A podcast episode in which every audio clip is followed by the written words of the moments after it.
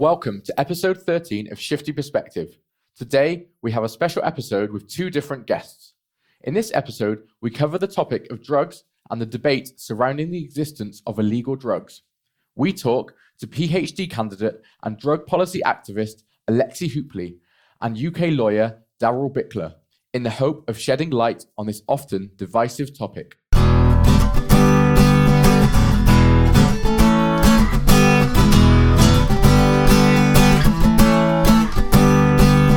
If you'd like to go first.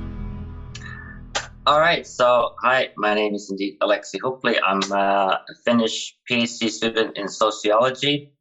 Uh, finishing my PhD at the moment at the University of Tampere, which is back home in Finland. Although at the moment I am doing this podcast at my friend's uh, place uh, in the middle of Holland, the green heart of Holland, um, at the Lake of Joy this um, I mean my friend has this place like sort of describe it as a psychedelic bed and breakfast kind of um, taking a little break uh, holiday from uh, from my PhD and other sort of uh, drug policy action that I've been doing. I'm part of a, a legalize um, organization here in the Netherlands, which is trying to create debate about drug policy, and I'm also a board member of the Finnish Association for Humane Drug uh, policy and also a few other sort of academic um, institutions. So those are some of the hats that I have uh, and try to bring into this discussion. I've been sort of studying drugs and drug policy for the last 10 years from a sociological and medical anthropological perspective. Brilliant. That sounds uh, yeah very interesting and uh, sounds like you've got a lot on your plate. You're doing so many different projects and and so many different uh, groups that you're involved with. It's yeah yeah sounds very very overwhelming almost. That's why I'm taking a bit of a break as well. But I'm happy to be Perfect. part of the 50 shifted perspective, of course, on this sunny Sunday. Brilliant. Glad to have you. And uh, Daryl, what about you? Would you like to introduce yourself as well, please? Well, I'm sort of uh, rapidly uh, calming down, having had the sort of the IT panic this morning. So I'm just nicely calming down, having uh, not uh, indulged myself in a lot of meetings recently. Everything needs resetting. So I'm just getting into the uh, feel of things. And I'll let everybody know my background is that I'm uh, a qualified UK lawyer. And I got really interested in, in drug policy because I was lucky to meet uh, Casey Hardison, uh, who was imprisoned in the UK. And if you don't know Casey, he was a guy who um, manufactured LSD and other psychedelics in Britain. And uh, unfortunately, he got caught. But fortunate for me, I, I got to meet him and he, he revolutionized the way I thought about the law. So I started to work with the law differently after I, after I met him. And uh, that has led me on my path, an obsessive path, if you, I, I admit it, to uh, try to set the world on fire with his idea that he launched with me, and we thought it through. But it was an incredible insight, this sort of uh, meeting that we got, and how how uh, we started to understand the law. And I, I was I was uh, overwhelmed by that experience, and this has lasted 15 years or more. Well, so what was your experience? Uh, your experiences before you met him? How did you kind of uh, what? Did, how did you look at psychedelics and and drugs mm-hmm. and legalization and criminalization before? Well, uh, I, I, was always interested, and uh, I'd uh, uh, recently been to Peru bef- um, b- b- before I met Casey, and I'd tried ayahuasca for the first time. Great. I'd I'd been representing people um, from my own paradigm with, uh, before that in, in courts um, and working on Crown Court cases uh, with instructed uh, barristers, as I was working as a solicitor at that time. Later on, mm-hmm. I actually ended up having more uh, contact in the courts because uh, I was working uh, pro bono and acting as a McKenzie friend for defendants who had drug charges laid against them. And that was uh, in, enabled me to get myself uh, up to the High Court um, and speak to uh, High Court judges about uh, the the law and and and how it uh, how it de- had developed um, as a irrational response to the legislation, how the administration of law, this was what I was starting to understand. It was not the law is not the law. The law is a, a set of principles enshrined within legislations um, to allow uh, governments to to work with with an act of parliament and administer it in order to, um, to give effect to the true meaning of the law, the common law, and the principles of human rights. They all have to work into uh, how an, a law operates. Uh, it isn't just the law, the law, and this is obviously like public law, administrative law, and it's it's just not really working. It's uh, it's not powerful enough in the drug policy field because the kind of work that uh, uh, people uh, uh, have been doing is not uh, incisive. It's based upon misconstructions of the law in the way that that we, we want to. We've been led to, to, to understand it. Really, it's that everything that we we think we know we don't know. And it's just a mind-boggling realization that the whole way of thinking about drug legality and legalizations it, it's it, it's it's just an illusion. It doesn't exist in law.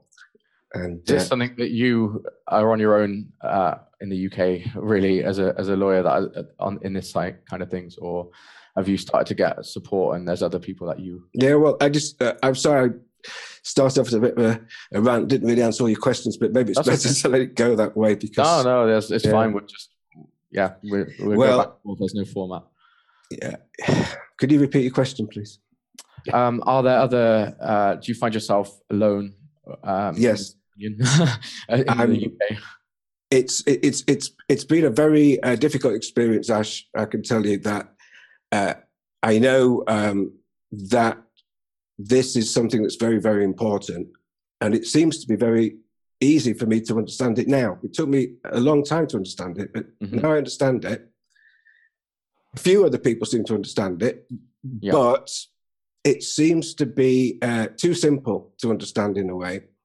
And yes, um, there, there, there, there, are no lawyers. I mean, I have lawyers agree with me. I mean, you know, Rudi Fortson Queen's Counsel, mm-hmm. who's working with the Conservative uh, Policy Group and sits on numerous committees of an authority on drug law, you know, in private correspondence with me says, "Yeah, you're absolutely right uh, about about what you say about the law," and it's I, I, I wouldn't be doing it for 15 years. I mean, I, if if I, I, didn't know that what I was saying was right, it, it, and people know it's right on on a n- number of levels. I know this idea of uh, sort of claiming to have the truth uh, is problematic. It is very problematic because it makes one look like uh, a nutter. But what we've got here is is, is a crossover of, of, of constructs that apply linguistically, legal, legally, philosophically. They yeah. all fit the paradigm that um, that Casey unpicked uh, and that uh, I, have worked with ever since. They, they, all fit that. So it has to be right. But for some reason, um, people don't want to, to, know. And I think maybe they find it challenging or they find it um, uh, against some other interest that they think that I'm saying something that mm-hmm. is going to uh, damage their their interest. Alexei, what do you think uh, from a sociological perspective? Is this something that you kind of experience? Uh, yeah, that people are just switched off to this, and you really are just like fighting to show someone something that's actually so simple, really. Or well, I mean, um, I started sort of my interest into drug policy from a sociological perspective, looking yeah. at uh, the political discourse in Finland about 10 years ago. Um, there was a bit of a debate whether women that are pregnant and that are um, diagnosed as having substance abuse problems should be treated against their will, so enforced treatment to protect the, the fetal health of the unborn un, unborn child.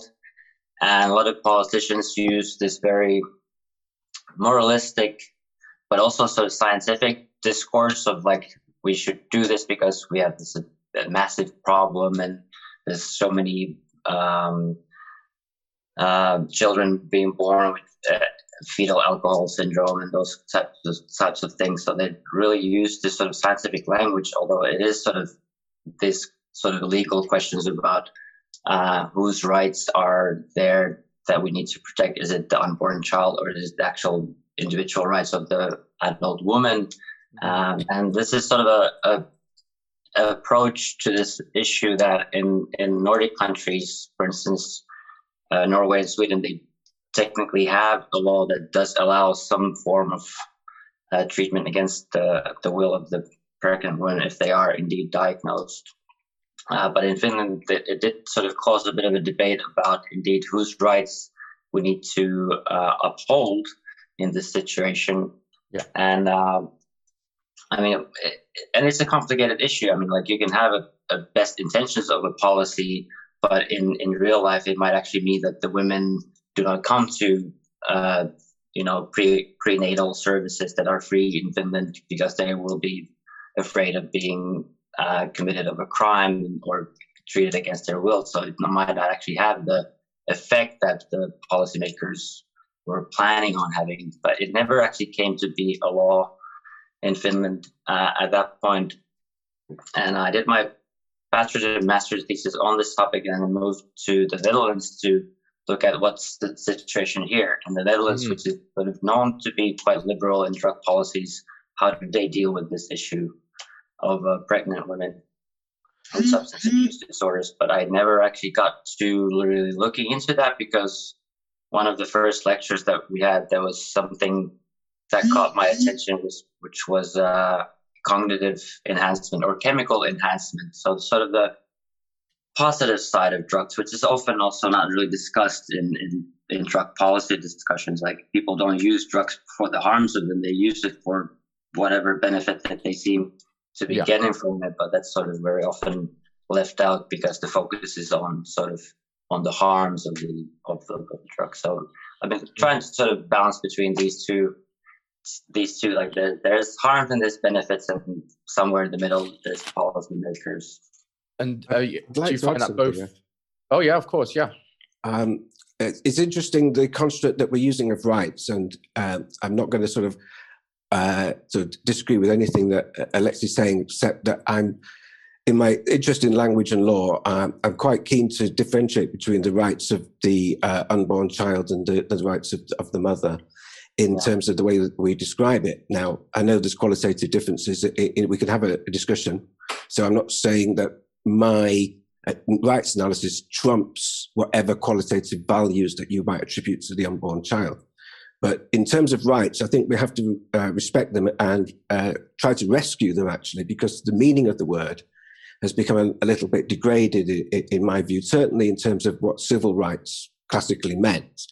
And civil rights are to do with um, freedoms that you can have from the state, which is exercised as an adult, an autonomous citizen.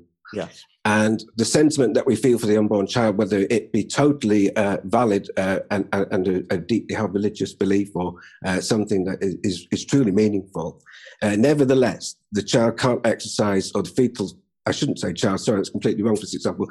Uh, the fetus uh, uh, cannot exercise rights. So we have an, a, a, lobby group or an interested adult who would try to exercise rights on behalf of the unborn fetus. Now, you might say, that what's true. the difference? But in terms of agency and power, you can see it doesn't lie with the fetus. It may lie in the fetal interest, but it isn't the right of the fetus. It's just an interest mm-hmm. society would like to respect so it's a protection. So um, I, when I'm uh, using the word rights in drug policy, uh, I, I, don't sort of talk about the rights in any other way except that they are uh, adult freedoms from intervention, real liberties like uh, freedom of expression or freedom of choice uh, to use substances. No. Just wanted to add Would that. you say as well the freedom of uh, the freedom to not be incarcerated for uh, selling of substances as well? Is that, um, or are you just talking about the freedom of users in people to use in general? Well, it's really a, a sort of an aspiration towards um, a cognitive liberty, which is not to be sort of a lab rat in somebody's huge experiment about what yep. molecule can be create your way of thinking or trigger some modality of, of being because you know that's the way mm. I see it as a censorship. That's what they're, they're doing with words, and yeah. uh, I, we have an adult right to, to, to cognitive liberty. To I, I thought you're going to say right not to be forced to do that yeah, of course, it works both ways. You have to have a, a right to expand into the space and become it, because it is us, it is yeah. you. It's a biochemical continuum, and we're being sort of restrained into a little cocoon, really, by words, by laws that say, well, your permeability to this other is being restricted. And that is what I'm saying. Uh, rights can't even exist truly at this moment eh, because what we are, literally, socially, and biochemically, is being defined by drug law, which says, well, you know, this whole material of reality that makes thought and makes diff- the way we can see ourselves and um, our environments, it isn't what is, it's what we say it is. We're going to ch- cut out huge chunks mm-hmm. of reality. And so it's a right to exist uh, biochemically and, of course, socially, because those laws socially defined as when the police can come and do something. And, and I'm really keen to protect those rights and not talk about like the, the rights of trees or the rights of, of, of any other entity than adult human beings, because whatever the merits of, of those sentiments are uh, to protect uh, nature or or something which is divisive. I mean, we have to. We can't just talk about sort of gender specific rights. They're, they're, all rights, true rights, are universal. Otherwise, we're talking about something else, something like a protection or an entitlement. That's that's I think is a good rule of thumb. Just to differentiate what we're talking about, are we actually talking about something which gives us power and freedom, or are we talking about something which gives us reliance uh, on the state and only applies to some people because they need it, because they're victims, or because they're mm-hmm. a certain color allegedly, or a certain gender allegedly that they need something specific? So I'm getting right into the core that it has to be the conversation has to focus on genuine universal rights if we're ever going to get out of this mess. Yeah. Yeah, of course, Alexei. And just to add, I think this is, I, at least in my mind, I sort of put this quote to the mouth of uh, Professor David Nutt, like as Daryl mentioned, cognitive liberty. Uh, and it is a cognitive liberty issue. And if we don't have cognitive liberty to, for our own brain and cognition and alter it, whether, whether means we find sort of uh, beneficial for ourselves, then what kind of other liberties can we expect to have if we don't even have that as a as a starting point.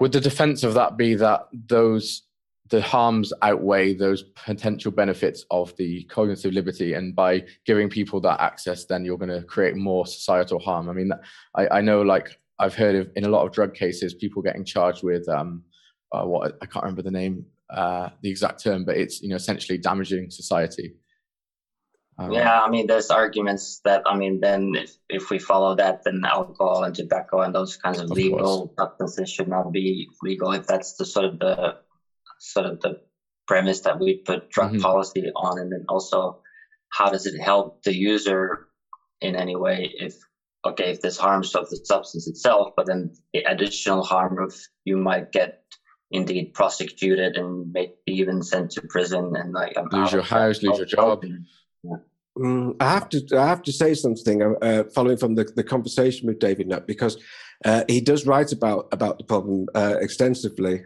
uh, and it's the problem of the hot air in mm. drug policy and he talks about legal and illegal drugs without the hot air mm-hmm. and I have yeah. to um, be be blunt I have to be blunt and I'll say this is that I get a lot of stick so it's not very professional to uh, to criticize somebody or to you know to, to say it's wrong.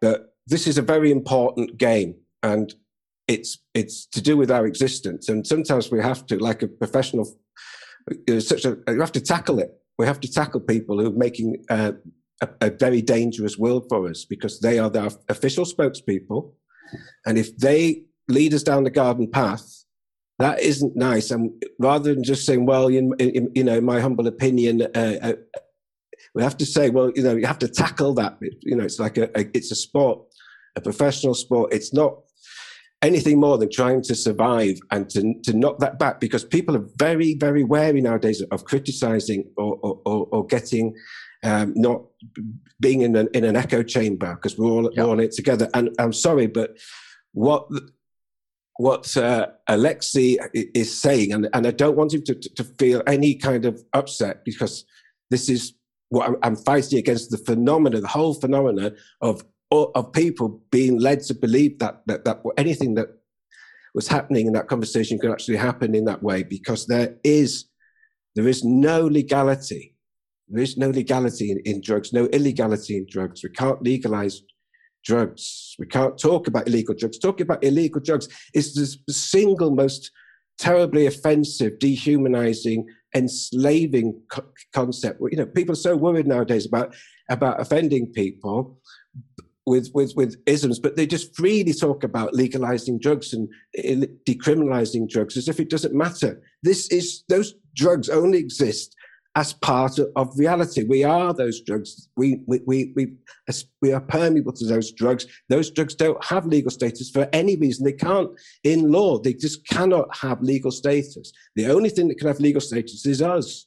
We can, we can act legally or we can act illegally. And there's a huge difference between saying it, these drugs are illegal, and we're acting illegally in this case because our actions can be controlled by and, and, and judged through their agency and their merits. That's what the Misuse of Drugs Act sets out to do. It judges human action. As soon as you believe that you can legalize drugs or you can talk about illegal and legal drugs without hot air, you're completely lost. It means nothing. It means nothing. And it's really, really dangerous thinking, I have to say. And I know it just slips off the tongue because we're so used to talking about it all the time. So I don't want to like be like uh, with you, but I, this is important. I have to tackle you for saying that, Alexei. I have to tackle we, how, you, even though.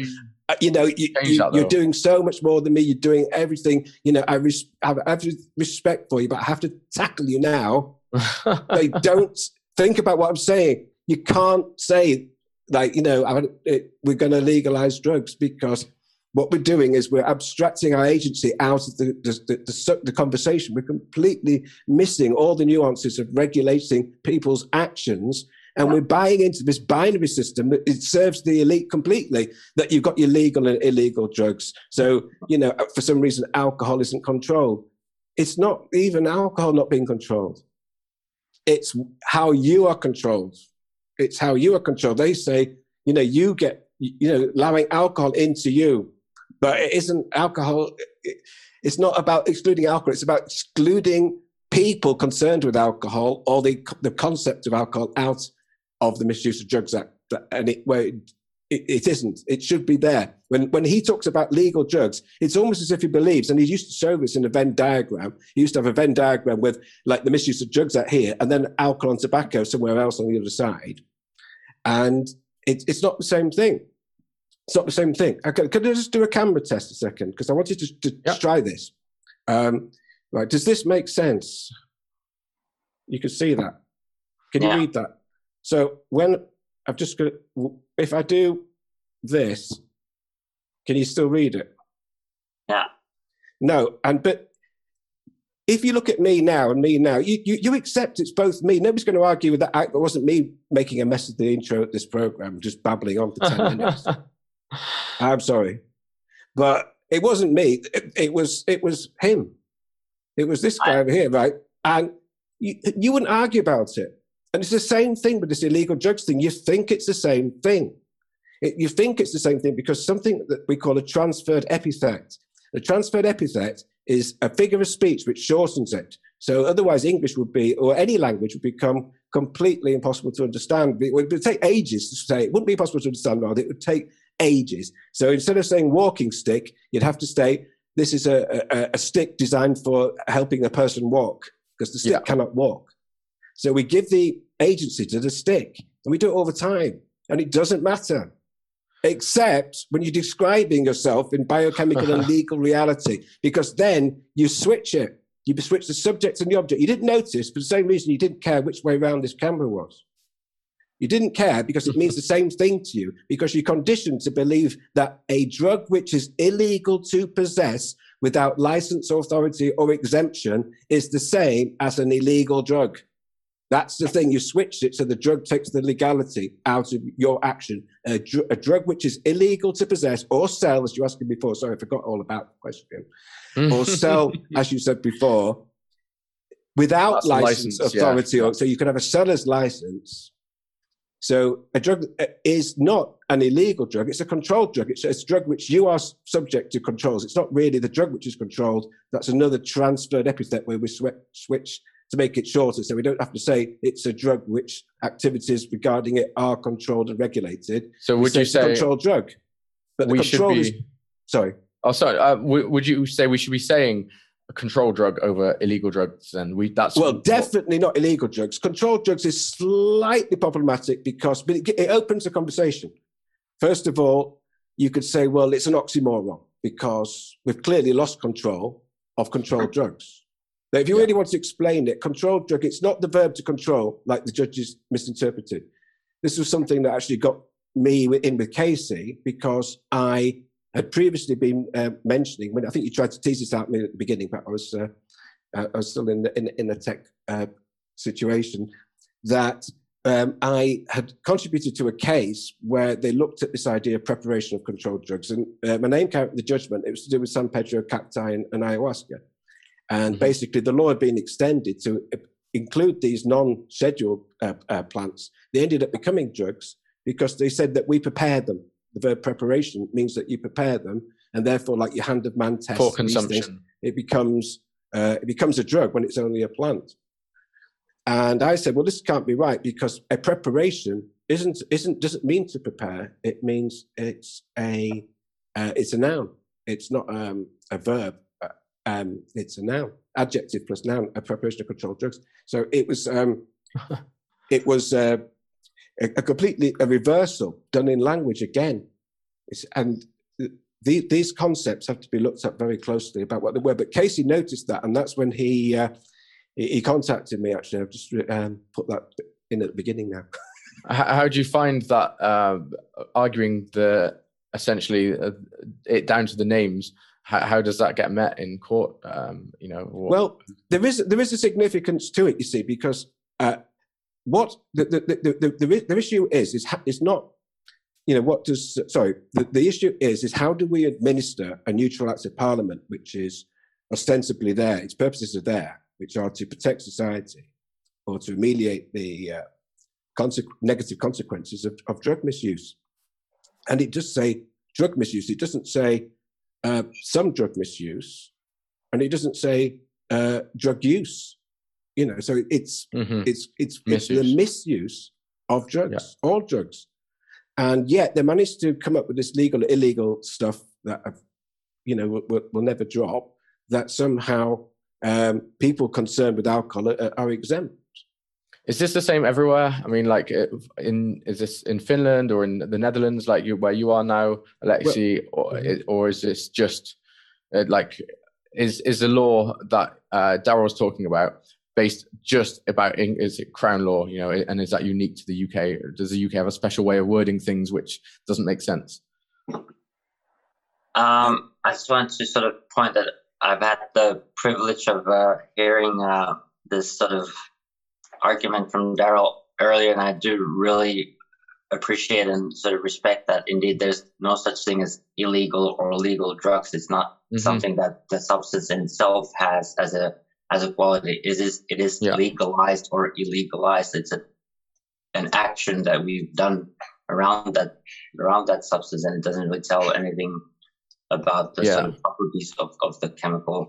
And I, I think in Finnish language in particular, I mean, drugs in English can mean medicine, so it can mean Mhm. other substances. Like it's a bit vague term in itself. In Finland, there's even more sort of uh, very categorical division between a medicine, which is lääke, and a drug or a narcotic, which is huume. And like some stuff are put under this category of bad narcotic, and some of them are put on this good medicine. Although we know that both can be used for good or bad Interchangeable. yeah, exactly. Like they can be enhancing or they can be detrimental depending how you use them and in what situation. Okay. Do you find that it does come down to it often that in the details of the law, what in court cases, it, it is the arguments of the words as such, or you know, like the semantics of it, or uh, is can you kind of brush that aside and even counter it on a, I, I guess, like a ethical, on a sociological level, and uh, you know, go go even further and say, okay, well, you know, forget about how you label these whether it, whether it is illegal or not. You know, we need to tackle the fact that these things have benefits, that there are uh, that we're wrong in our in our thought process on all of this.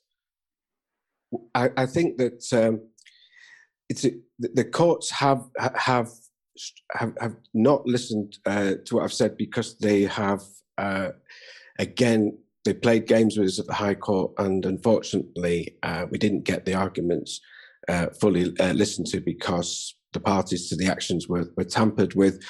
But uh, in terms, mm. it's a reversal again. They did. Yes, the, the, all the all the, the weight of arguments about cognitive liberty and all the different human rights they, they should all come through. What I'm saying is is that we're actually making ourselves invisible. Those arguments are never heard about privacy and and, and property and uh, Article 9 for, for freedom of thought and the proportionality of interference because it has always been sort of looked at that it is illegal rather than this idea that we are supposed to be making controls that, that regulate people to achieve uh, a, a, a, reasonable purpose, which is not to uh, stop all drug use, but to uh, just address and deal with uh, drug misuse that causes social problems. So yes, it's it's fine to argue for all of those those benefits that we might get out of uh, positive uses of drugs, mm-hmm. but we have to do it through the, the right paradigm because as soon as we believe that we're actually arguing a, a specific case for a, a, specific use of a specific product, we're, we're, we're really missing uh, what this is about because this has to be about the general principle of whether we have any autonomy in uh, of uh, what we take into our bodies as, as just beings. And we either sort of grasp that very basic nettle or we sort of flap about saying, well, these people could get some benefit out of some molecules sometimes. Isn't that a good idea? Isn't that the thin end of the wedge that will get us to where we want to go? But it won't because it's not basing the argument on strength, but on uh, divisions, entitlements, acute needs, and saying, well, you know, we are um, we're victims who, who, who need help in this case to recognize our needs. Will you please give it to us? And mm. it doesn't actually, they, they, just get kicked back in the teeth nearly every time. Uh, and even if there's a tiny, tiny, tiny victory for some child to have medical cannabis at some point, it doesn't actually open any doorway apart from just this idea that, oh, you know, some very vulnerable, vulnerable people out there that perhaps, you know, we could just not kick their teeth in every five minutes for taking cannabis. But it doesn't open the door to this idea of how are we regulating ourselves in the through law? How, how does the law regulate us? And at the moment, it's doing it like we are slaves because we are beholden to this idea of that the state can control objects, that they can mm-hmm. control reality. And it isn't what the social contract's about in law. The social contract is about controlling le- legal subjects are beholden to a, uh, a law which is is subject to all the common law principles, human rights principles, and all the other recognitions that we could have, except we're just invisible to it because they've managed to reverse everything in language and make us think that they can make drugs illegal.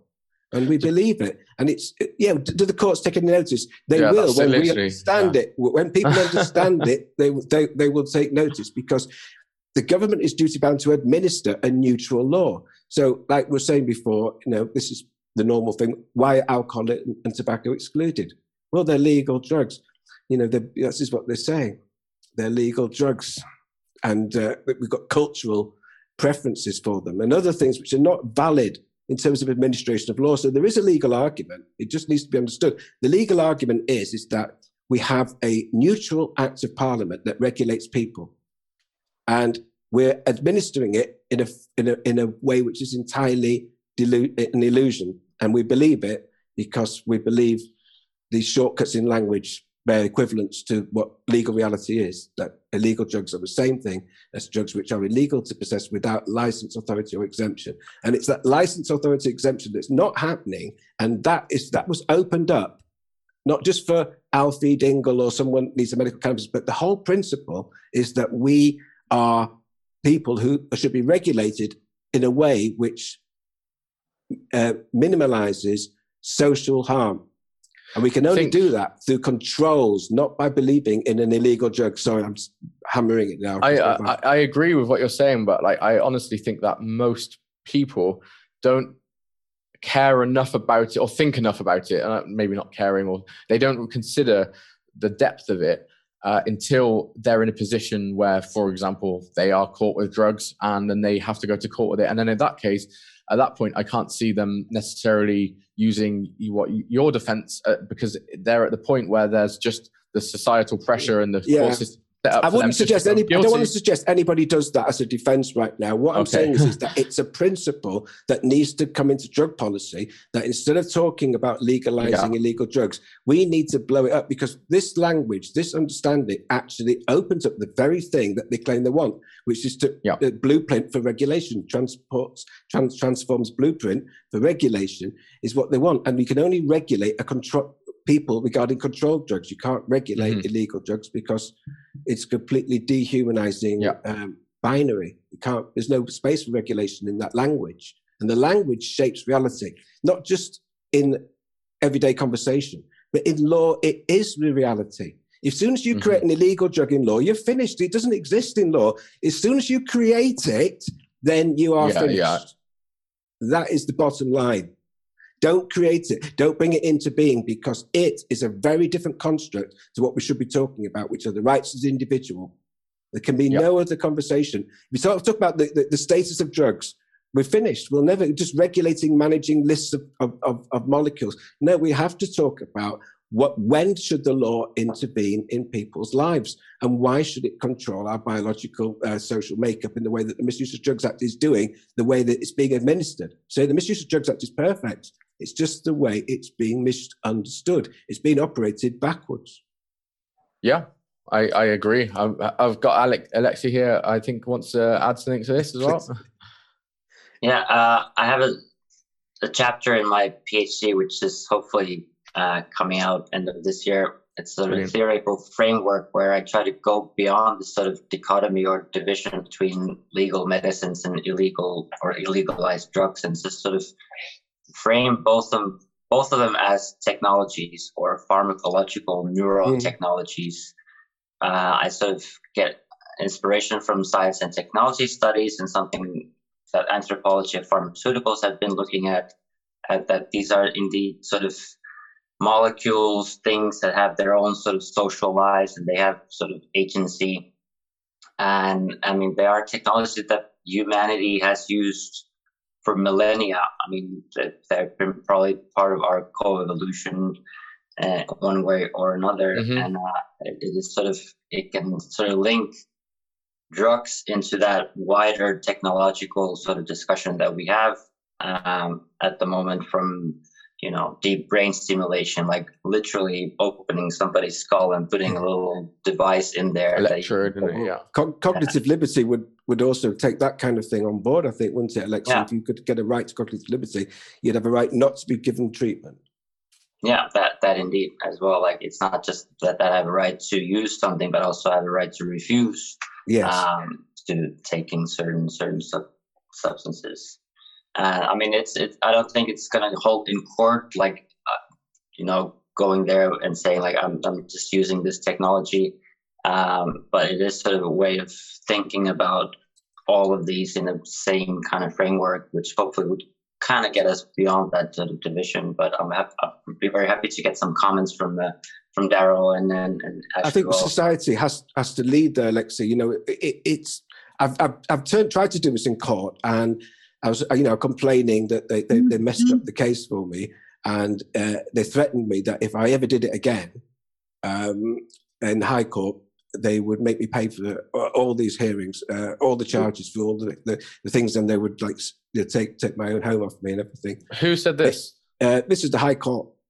The in High the judgment. this. Yeah, they said they didn't want to hear it again, and that's because I exposed the fact that they had um, played with the papers in the first case. So the first hearing, they they, they misrepresented the case in the in a special uh, civil servant administrative court missive to the judges. So you have to understand that public law courts are actually operated by civil servants, and yet public law courts are where you take the government to court for misadministering law. So here we are trying to say, look, the Home Office is not doing its so the Home Office not doing its job, and we also judicially reviewed uh, the Advisory Council on the Misuse of Drugs. We reviewed them both to say why you're not bringing alcohol and tobacco users into the, the law, the neutral law that's supposed to protect us. Why you're you over regulating controlled drug users and not making any controls? and under regulating mm-hmm. those people. And we, we took those cases and they didn't like it. And the civil mm-hmm. servants got government people who work in the court who prepared the, the, the, the uh, information for the uh, judges. And they prepared completely false information about our cases. So we lost it in front of Lord Justice Leveson. That was me on my feet having to do that for the first time in the High Court. And since then, they said if I do it again, because I exposed it because they actually, by mistake, they sent me their private documents yeah. So uh, you you then just had to just leave it, or well, I, if I if I stand up in court and say this and they don't get it, I'm going to lose a lot of money. That that's why I think the way forward is is not what the courts say, but to get the public to understand mm-hmm. it. Because at the moment, uh, I just sound like a, a, a, lunatic, and I probably still do this morning uh, because you know, it's too early for me to do it. well, I think it's very important what you're doing, but I really, really think that uh, what Aleksi, people like Aleksi are doing, where uh, bringing such, bring it to like the, the public discourse um, or uh, kind of positive action, which creates like the all of the different groups that you're involved with just brings so much attention I, I, think through social media and things like that now is amazing you know you can actually have people that would never they probably wouldn't be interested in a discussion like yeah. this or hearing what you would say because it's very I'd, very I'd like to know what Aleksi would think from a sociological perspective actually about this closing of debate because it, I am being cancelled doing this believe me um, and I've said but yeah, I would like to know you what, get attention what, why is cancel culture right? making one particular story that every single policy group, the new drug policy science group, Transform, and all of the new books and all the initiatives are all saying the same paradigm about legal and illegal drugs, even though they don't exist. Why are people closing down debate rather than opening it up? I just don't get it. Do you any thoughts, Aleksi, please? Hard to say. I mean, it is maybe just so. Uh, so in our culture sort of had that division between between you know illegal legal good bad. I mean it's sort of now I'm talking about the drug policy movement. Why is the drug policy yeah. movement becoming a homogenous, one size fits all? This is our model for regulation. Everybody's got to get on the medical use of this, the, the MAP yeah. stuff, the, the, the, psychiatric testing of veterans. Every, it's one truth now that's come out, and anybody that steps outside that bubble, bubble is, is cancelled. And I'm outside it, not because I don't believe in the work they're doing, it's because I don't like the way they describe it, because it makes it a lot more difficult to get real liberty but you're not cancelled by them but like it's your it's more of the like you said the judges and the actual the the system that is already in place doesn't isn't giving you a voice. I, I mean no but even, we've got we've got to we've got to start the, the right debate into society and then it would have traction in court. Yeah. i can't stand in court and say something that's never been said before. I think starting it in, in multiple angles though, because yes, your side is correct, but also what you know having more things like MAPS and stuff like that and, and promoting kind of uh, people getting education around the positive things associated with drugs is also it can be done at the same time it doesn't just have to be okay we're, we're just going to focus on on one aspect of this i think that only having this umbrella only if we're cognizant of um, the framework we present that in. Because if we present it in a yeah. very victim led framework where the government can create illegal drugs and we want to tax and license drugs, and we speak all the time in that paradigm, where all the human qualities that we, because we can't do any of those things to drugs really, we're taxing ourselves, we're controlling ourselves, we're restricting ourselves, we're licensing ourselves. Now, I, you know, I, I would like in any organization to stop dehumanizing as well. they're going for their little slice of, of, of the control and they want to milk the system to get uh, uh, uh, some kind of uh, ability to, to offer some therapy or some product ahead of everybody else being able to use it freely it, and that's supposed to be the slippery slope towards uh, liberation. I don't think so.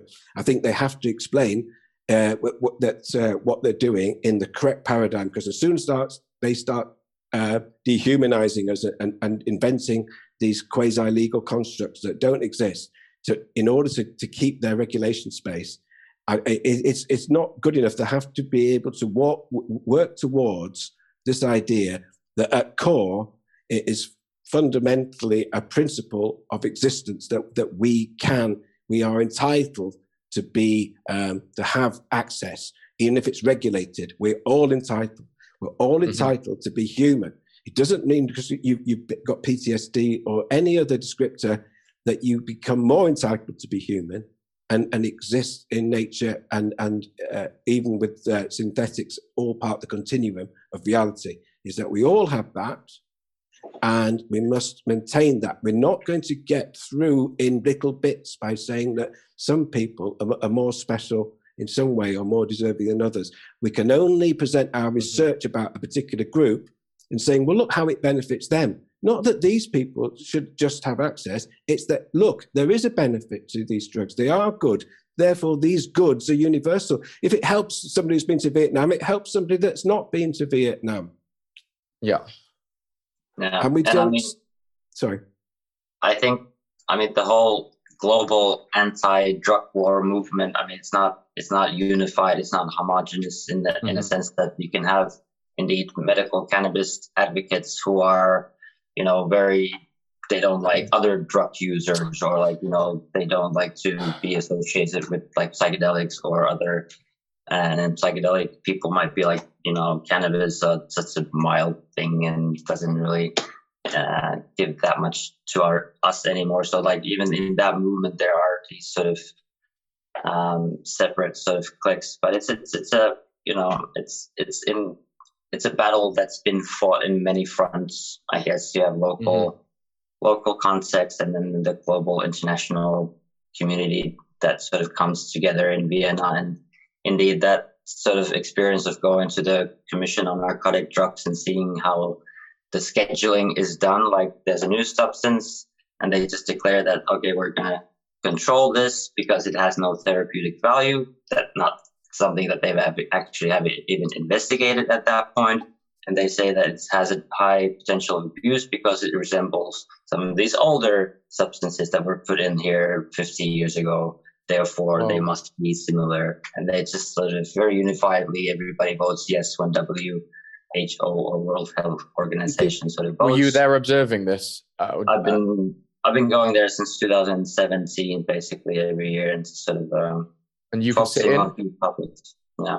You, you can sit in whilst this is happening, whilst the voting's happening, and yeah, I'm, um, I'm part of the civil society. Civil cool. society in that sense. It's kind of funny how also people are divided in there. You have the official government delegates who have a, a, a red pass, and then you have the civil society that have a yellow pass, and then few media people, but not much. I mean, it's a it's it's been also quite um, extraordinary that this these high level meetings happen every year, twice a year, but there's not really any media there to cover it and tell it to the public like, hey, this is going on. For instance, the cannabis vote that's supposed to happen already 2018, I think, end of that year, but has been now postponed, postponed, postponed until should happen December this year, but we'll see.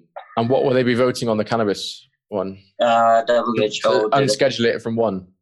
Well, yeah, there's rescheduling and the whole sort of international scheduling is also kind of very complex system. Uh, and uh, WHO did a critical review on cannabis, something they haven't done since I think the 30s or the 50s. So it's been a while. Wow. And lo and behold, they discovered that hey, cannabis has medical utility, so it should not be in the highest restriction. Mm-hmm. But then, of course, cannabis is not a one thing. We have all those compounds in there and extracts and synthetic cannabinoids and CBG and, cannabinoids and, and all that. So like it, it's a complicated matter, of course, but uh, it's not.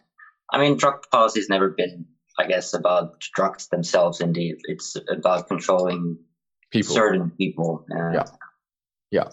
We, we um, yeah we I, I, just wanted to add, I'm not so unrealistic that I think that that uh, you know uh, we can all just take any medicine at any time without. Yeah. There has to be regulation of the of the whole access of it. Uh, I agree, but the, the, the principle always has to be undermining that that there is this wonderful idea of, of liberty to explore that it, that that we facilitate it in a way which is, gives people complete choice mm-hmm. rather than say, well, you know, it's it, it, yes, cannabis medication. I'm not disagreeing with, with, with any of that. It, it, it all has to be done from, from a, a positive angle that um, where does the regulation for medicine necessarily start? And here we're dealing with the power of doctors, really, wanting to maintain these prescribing rights and, and, and their control over drugs, you know, because we're really talking about everything, uh, medicines, not merely drugs. Pharmaceuticals got, as well. Yeah, we've got such problems with the word drugs because it's misused to mean illegal drugs, which means controlled drugs, which means drugs which are controlled without license or sorry, people who are being controlled. So there's all these sort of levels of, of language. And really, if we're going to sort of move towards medicines, I mean, I don't really want to sort of have a right to uh, prescribe myself absolutely everything because I think uh, it, there should be some o- oversight. There should be mm-hmm. some oversight uh, in that, but cog- always cognizant of that principle that an autonomous adult um, can be, you know, suitably educated in a society whereby their choices are reasonably rational, but we have some kind of regulatory provision to stop the abuse. It's why they started uh, with regulating people regarding opium, really, because they just knew, you know, that was the first drug laws were really about opium. Uh, well, poor people or other people using opium, I should say. The laws are always about people, not not opium. But and in fact, curiously enough, it's the only drug which is illegal to use in Britain is opium. It's the only drug. People say when I tell them drugs are not illegal, they always say, "Oh, well, you mean using drugs is illegal?" I said, "No, no, it's not. It's uh, the only drug which is illegal to use is actually opium, and the, and that's because what we are saying before about the misuse. It's all about misuse. So we we, if we're not going to, you know, we only target misuse. Uh, that is the key. Whereas we all accept that we've got a propensity towards addictive um, aspects of personality to, to, to abuse stuff. Um, again, it's another word. I don't know what Aleksi thinks about the, the constructs of addiction, but I, am always trying to rescue agency. If you, there's, a, there's, a, theme to what I'm saying, is that I'm always trying to, to suggest that the human uh, has power over the object Whereas addiction sort of almost reverses that again. It's almost like the object has power over you, which of course yeah. it does in their law. Their law, they've made it illegal, which means that they took your power away and gave it to the substance. If you follow my train of thinking there, it really, you know, so it starts in language. And how does somebody approach a drug? Well, if you approach it as an addict, you're already an addict to an illegal drug.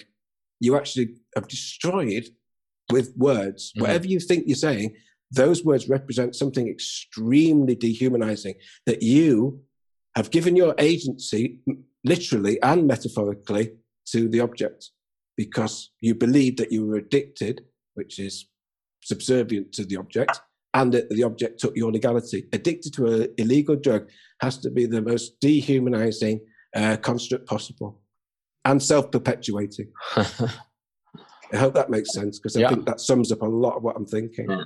And in, indeed, Do you... Sort of, uh, sorry. Oh, no, go on, please. Yeah, and indeed, that sort of chemical hook theory that you know you take one cannabis puff and you're addicted to heroin for the rest of your life. I mean, that's sort of the public perception of, of a lot of substances. Uh, unfortunately, well, that is how uh, some people are taught. I would say that's a perception about how people are thought of, Aleksi.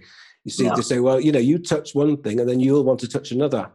Yeah, That's, they're saying that you're weak and, and you could become uh, we could become uh, these... subservient to any anything because you've had one thing, but it's not really about the thing. It's still a judgment of us. Yeah, yeah, indeed. And I mean, a lot of you know research says that you know ten percent might indeed eventually become habitual, maybe have a problematic relationship with a substance, but that leaves the other ninety percent.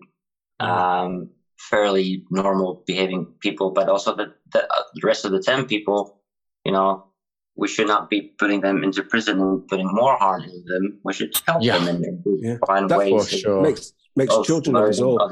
Lowest common denominator thinking. Sorry to interrupt. I just lowest common denominator thinking about society there that because some people will misuse their liberty nobody should have like, privacy on phones because pedophiles will be using them. It, it's sort of like this all the time. And yes of course you know if the statistical dangers of drugs of course this is what the regulation of people is about is to make that less likely through mm-hmm. those positive interventions that you facilitate to respect them as human beings. As soon as you know you respect them as human beings then you can engage with people about how uh, th- their drug use may affect society, those 10% of people. And of course, that is a social construct in the sense that those harms that Aleksi's identifying, the 10% of the people, those harms uh, are so clearly coming from, from uh, the way that uh, we access the substance and, and, and uh, you know, the context of that. and in a, in a way, I don't think. Let's say the three of us were given free hands to sort of write new truck policy laws, and you know, just sort of make it in a way that people have access. And I mean, that can can of course then uh, increase certain problems that we don't really want to be increasing. Partly because we don't have a culture of passing knowledge from you know elders to young mm-hmm. young new users of doing these uh, in a in a sensible kind of way. Is so, that yeah. because of the taboo you're saying?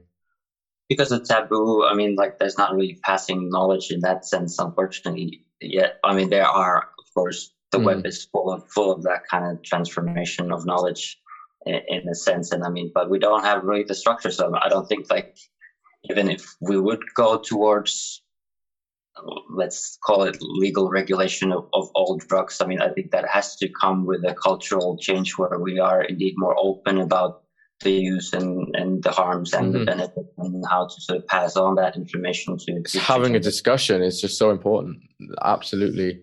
Because, so we regulate we regulate society's approach to the drug experience, of course, rather than look at it the regulation of drugs. Mm-hmm. So we, we, we have to have a mature d- d- discussion about that and it is something which is uh, is difficult because I mean, for example, you might think a mature thing to say is that children should be excluded, uh, under 18s or under 21 should be excluded from, you know, policy, but it may well uh, be quite a, an immature thing to say because actually the mature thing to say is is that human beings have um, a propensity we're permeable we're, we're actually biologically wired that.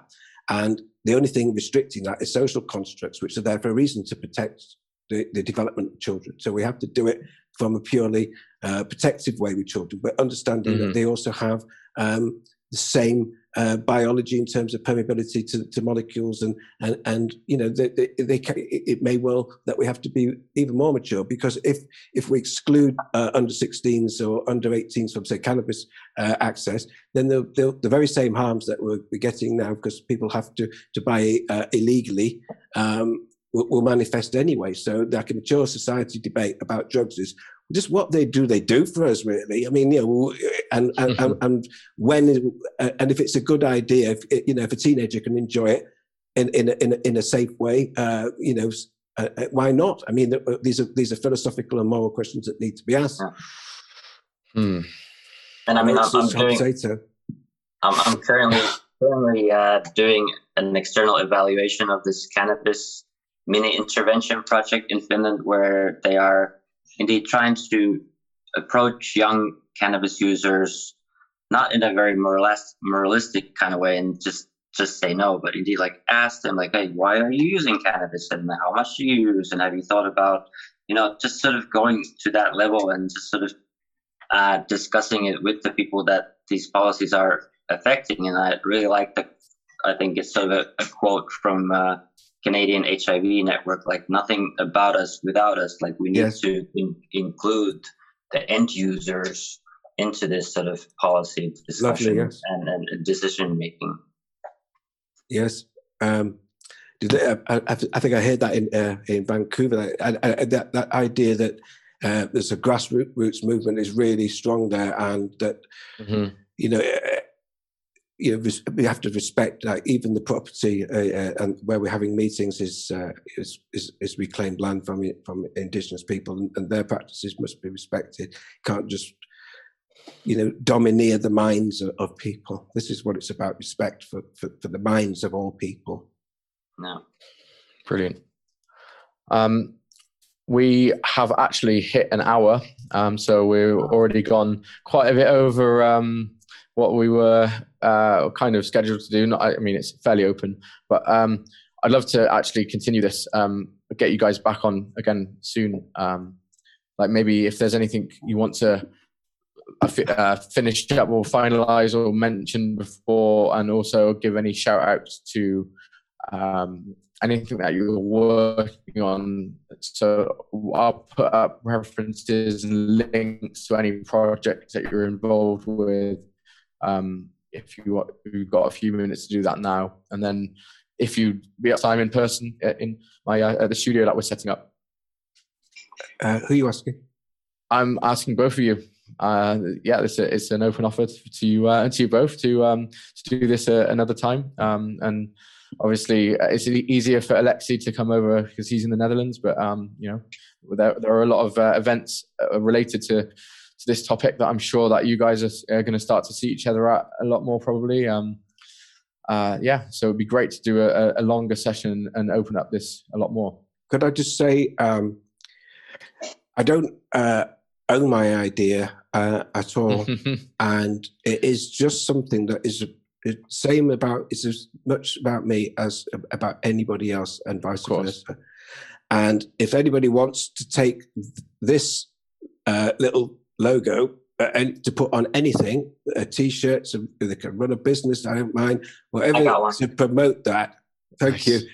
Is that I'll send them that GIF, or you can just you know, and let's actually try to rescue ourselves in language. That's all I'm asking. I'm not as involved with um, with other projects until we get this language thing right, because I actually find it quite painful to endure uh, a mm-hmm. debate mm-hmm. that is is discussed about the most intimate, the most personal, the, mo- the most private of of our existence in such an abstracted form about yeah. you know the interest of uh, divisive, disparate groups, uh, you know, talking about objects and and and how good they are. But I have to please ask people to, to, to understand this this paradigm and promote it and promote it. That's mm-hmm. all I'm asking. Um, you know, it's not mine.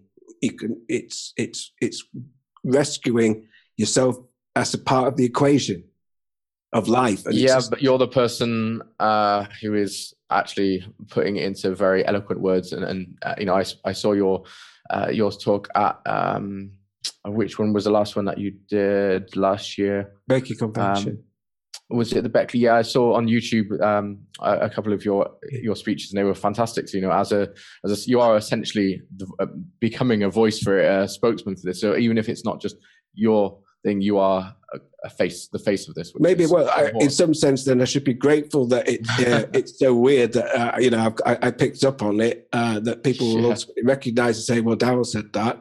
Yeah. Uh, uh, I just don't feel I've got any choice. I don't feel I've got any choice to, other than to say it and uh, I, you know, just uh, like I say, it, I, I, could disappear tomorrow; it'd still be just as true.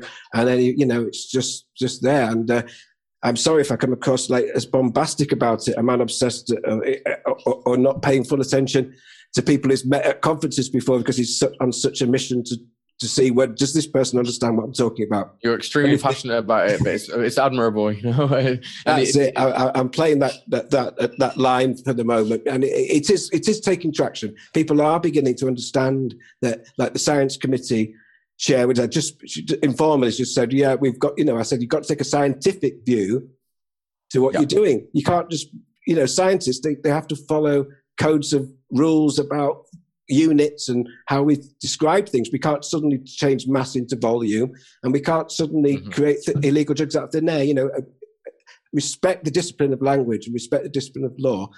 But when you do your stuff, if you're going to be our spokespeople, I'm just asking, as soon as they start doing it, as soon as they get it, this will take off and it will help. Forget about the courts right now. It will help right. because people will start to get a sense of real agency and we'll, we'll stop all this government nonsense. Drugs are illegal because. Cool. Uh-uh. You're making yeah. us criminals because. Yeah. Making me a criminal because. Aleksi, how about you? Well, I think uh, I share a similar addiction with Daryl to drug policy. So I'm addicted to drug policy, but I'm, I'm, I'm trying to take a, a bit of a break and enjoy the summer. But uh, this Thursday, we are having a little documentary test previewing uh, at, in Amsterdam at the Breipaleis, part of a, something called Dutch Drug Stories Photo Expo, organized by a Poppi Drug Museum project by Mainline. And we're previewing a uh, sort of a film about Franjo Grotenhermen, who's a, a, medical cannabis doctor in Germany, one of the pioneers of medical cannabis. Mm-hmm and uh, there's also a short animation about harm reduction in Russia, which is seems quite interesting.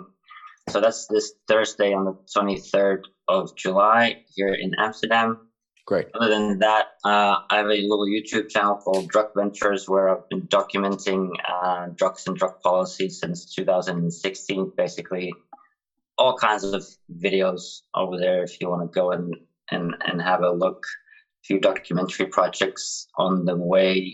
One of them called Rock Stars of the Psychedelic Renaissance, where we've mm-hmm. gone through different conferences where I met Daryl as well Unfortunately, I have not interviewed Daryl yet, but I think we should uh, arrange that at some point. Uh, and we've just asked all these sort of new scientists and old scientists of the psychedelic renaissance what who they are, what they do, and what's their first or most significant psychedelic experience. It's been sort of part of this sort of idea like we, we need to come out from this user closet in a way and be open mm-hmm. about about these uh, experiences and I've been very, very uh, humbled about how many people have been willing to share that on, on video as well. So looking forward to wrap up that project or just continue continue with it because I mean even though there's a psychedelic renaissance going in science and medical research, I mean we're not there yet. And I mean there's all kinds of ways that this can still sort of backfire or I don't know that the you know the powers that be will not allow it to happen. But it, indeed, it's there's such, such a long history and of of this issue that it's not going to go away anytime mm-hmm. soon. But uh, it's it's great to see that there's more more and more people joining the movement, and indeed, like this, you can contribute and support all kinds of other organizations if you're not close to one at wherever you are and, and discussions like this shifty perspective, for instance, uh, is a good way to sort of spread the word. Yeah, hopefully getting this out to people who may not have, uh, you know, it, it, like you said before, the you, people get into these bubbles where you know you're kind of just in your own. Everyone you speak to is on your wavelength and in agreement with you. So it's I'm trying to bring it out to people who maybe are not in this, uh, you know, in this field or interested in or aware of certain things with drugs and any of the topics that we cover. Just trying to really open it up to to everybody to realize that there are so many different perspectives and you know, we live in our little bubbles and we we need to break out of them. Now, thank you so much for your time, guys. Um, it's been brilliant. Very, very. It's uh, admirable. Uh, your passion, both of you, is uh, is inspiring. Uh, thank you for for joining me, and I'd love to do it again. And I'm sure we've got there's definitely a lot more to talk about. I feel this that flew by really fast. Yeah. So yeah. you have been listening to Shifty Perspective.